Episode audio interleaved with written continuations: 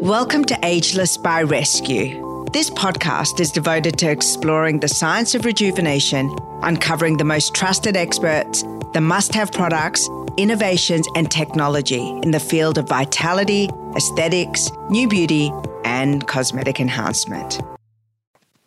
Shaynna Blaze is a widely regarded award-winning interior designer, T V personality, author, creative director and gender equality advocate. But she's best known for her roles on the Australian home and interior design shows such as The Block, Selling Houses Australia, and most recently, the winner of the T V show, The Celebrity Apprentice. She's the author of two successful interior design books, Design Your Home and Design with Colours and Style. She has a great eye for design, which has allowed her to achieve regular columns on design, style and interiors for publications such as Stellar Magazine, The Herald Sun and Grand Designs Magazine. But there is so much more to Shaynna Blaze than you may know. I've had the pleasure and the honour of getting to know her over the years through my friend Darren Palmer. And I can tell you that she is one of the most inspirational women I have ever met in my life. She glows from the inside out. Her heart, her soul, and her beauty are unparalleled. And sometimes when I watch her on T V, I want to scream at the television and say, but you don't know the real Shaynna. In this episode, I've asked Shaynna to share some of her secrets because I think it's so important that someone that we think we know, we can speak to them and find out a little more about how they go about creating their personal image and what works and what doesn't work for them. In this episode of Ageless by Rescue, I am delighted to present one of the most authentic, intelligent, and truly gorgeous women on Australia in Australian media, Shaynna Blaze. It's interesting because um, I gave up singing twice, you know, for someone else. I had to give up singing to make money, and the singing at the time wasn't, a, a, you know, it was a great career, but it wasn't making a lot of money. So to actually sort of support what was happening in my life, I had to give it up and then go back to work. And not to say the singing wasn't work, I was working a lot. um, but the the energy release, the joy that you have when you sing, the communication through sound and the communication through the words, the lyrics, and it's performing. And, you know, I I love obviously performing in all different forms, whether it's in a talk, whether it's on T V, whether it's on a stage. Um, I feel like it's such a big, big expression of who I am. And going back to doing a bit of singing, I've been writing with Gary Pinto, who is just incredible, and wrote that song for the movie that you heard. Um, it made me realise what I intentionally gave up for something else. And I think going back to that, it just reignites parts of you that you let go, and parts of me that I let go in the yoga because it didn't fit with what was going on. I gave up the singing because it didn't fit what else was going on. So it really, it really comes down to rediscovering what made me happy and why I did those things in the past, and I brought them back into now. Tell me about, you said that you were puffy and yeah. that your um, schedule was crazy. What did you do in terms of sleep and your schedule and um, and food? I had a real big forced stop because we, um, with Selling Houses, we had stopped for a while.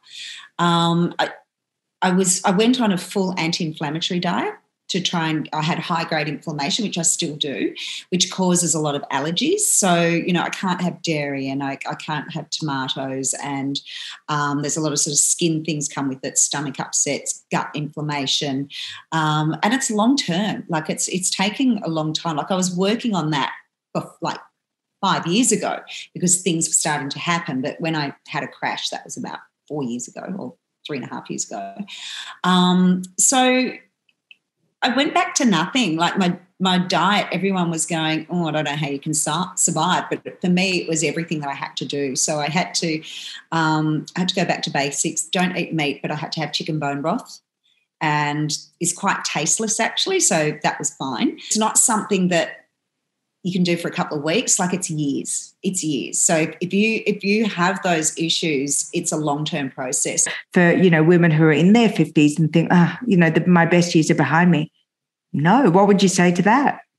No, I'd say the opposite. I, I, look, it's a mindset. I've always, it was it was funny. I'm going to be very real about this. I've said it like in a, uh, um, I think in one of my books about resetting yourself, in that when I was thirty-nine, it was very real. My career had hit, hit a real dark place in the fact I wasn't doing what I loved. I'd given up my singing. I was working in interiors, but I was in a shop, and the people were amazing. The shop was amazing. It wasn't me. I wasn't that person. And all of a sudden I was dressing differently and I was acting differently. So at thirty-nine, I literally thought my life was over. I thought my life was over. And I I think I went through about six months where I, w- I was just fearful of like, I, I haven't come what I, I came to do. I, I haven't come what I came to do. And that was once I hit forty, my life was over. And I'm not joking. I was laying in bed. I had my birthday. It was the next day. And I got up and I went, God, I'm a dickhead. Not one thing has changed. Like there was no smack on their head. There was no this. It's me stopping me making something happen. Do you have Botox? Do you have, um, you know, any um, laser treatment? You know, there's a lot of awesome anti-aging stuff. No, I've never had Botox, but I was looking at what I was looking like on The Celebrity Apprentice going, oh, God, I think I need to do something. Um, but I ended up being really bad lighting. We'll put it down to that. Um, definitely have laser treatments. I've I've had a few different, I don't even know the names of them. I'll have to find out. One was Pico.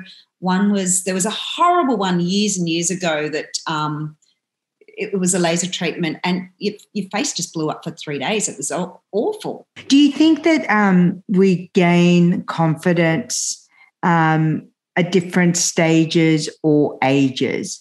Do you think it's an age or do you think it's a life event that kind of opens the door to the, no, this is me? Yeah, I, I think it's a combination. I mean, you know, there's people in their fifties that still haven't got it. Like that, you just think, have you twigged? Have you twigged? Like, you know, come on, you, you're fifty. Don't leave it so much longer. And there's people in their twenties that they just, my God, you got it. I know people twenty years older than you that just haven't got it. So there's that part of events or things that have happened to them that's made something trigger.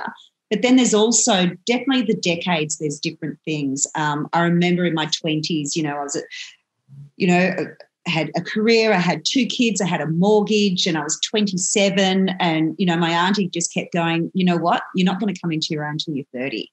And I kept going, I freaking hope so, because twenties, my twenties are exhausting. But it was true. So I, I I waited for thirty and I remember seeing the same thing in my daughter. And there's something that clicks about what you accept and what you won't accept.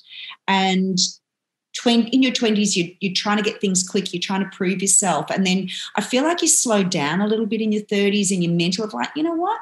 That doesn't matter anymore. You do find out what's important to you, and that comes with um, age and wisdom of what you've already been through. So in the concept of ageless, have you seen any kind of, um, you know, is abuse and is uh, violence, um, you know, across all ages? Do women experience it from youth? Is it transgenerational, or, or can someone suddenly find themselves in an blindsided by an abusive relationship that they suddenly find themselves in? It is genderless. It is, um, you know, uh, it, it, so much about it is any form of, of violence, um, which is verbal, which is mental, which is financial, as well as physical. We tend to think it's only physical. Um, it can happen to you as a child. It can happen to you in your first relationship.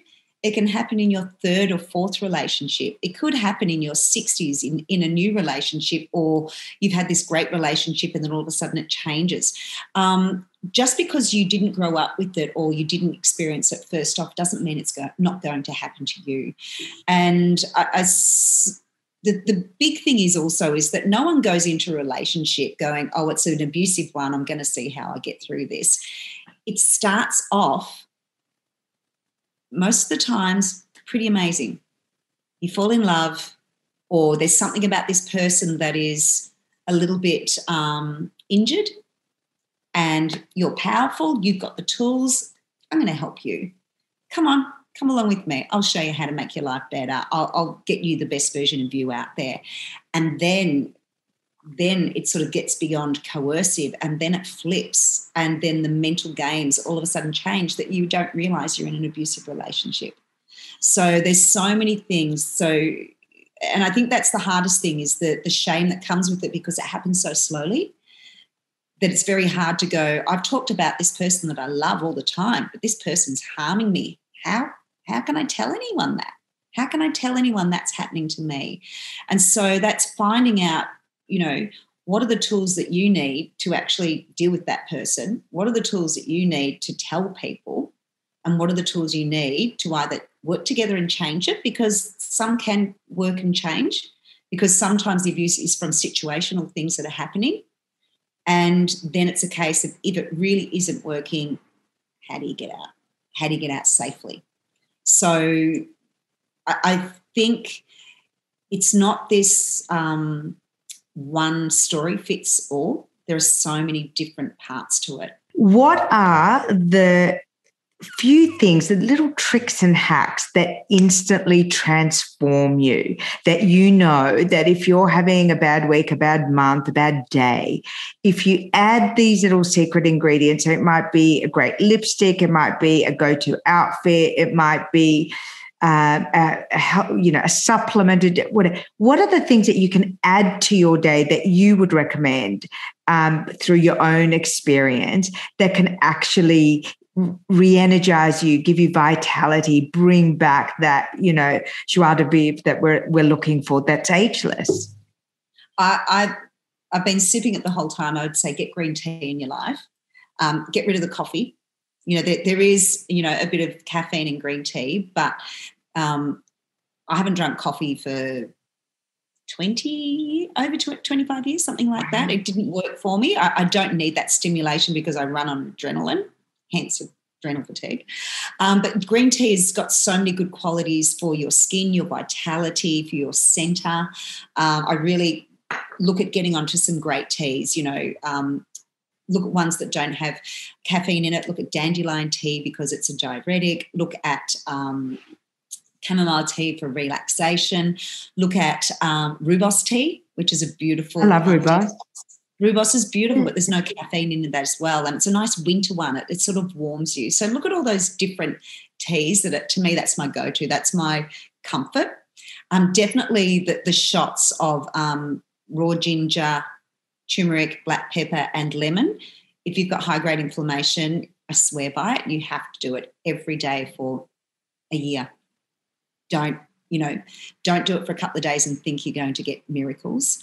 Um, I went back to um, uh, collagen powder, so putting collagen powder in my um, smoothie, and I also have collagen powder um, as I heat up coconut milk at night, and I put collagen powder in it, and I found a caramel one, which is so tasty, no sugar in it. Ageless by Rescue is brought to you by Rescue Me Academy, Reignite Your Relationship course. Love your relationship but miss the early days? You're not alone.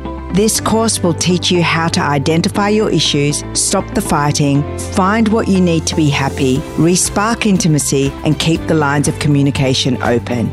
Join us at rescue me academy dot com dot a u to learn more about the program and to download your first free lesson. I hope you enjoyed this episode, and if you did, please share and rate this episode. I'd love that.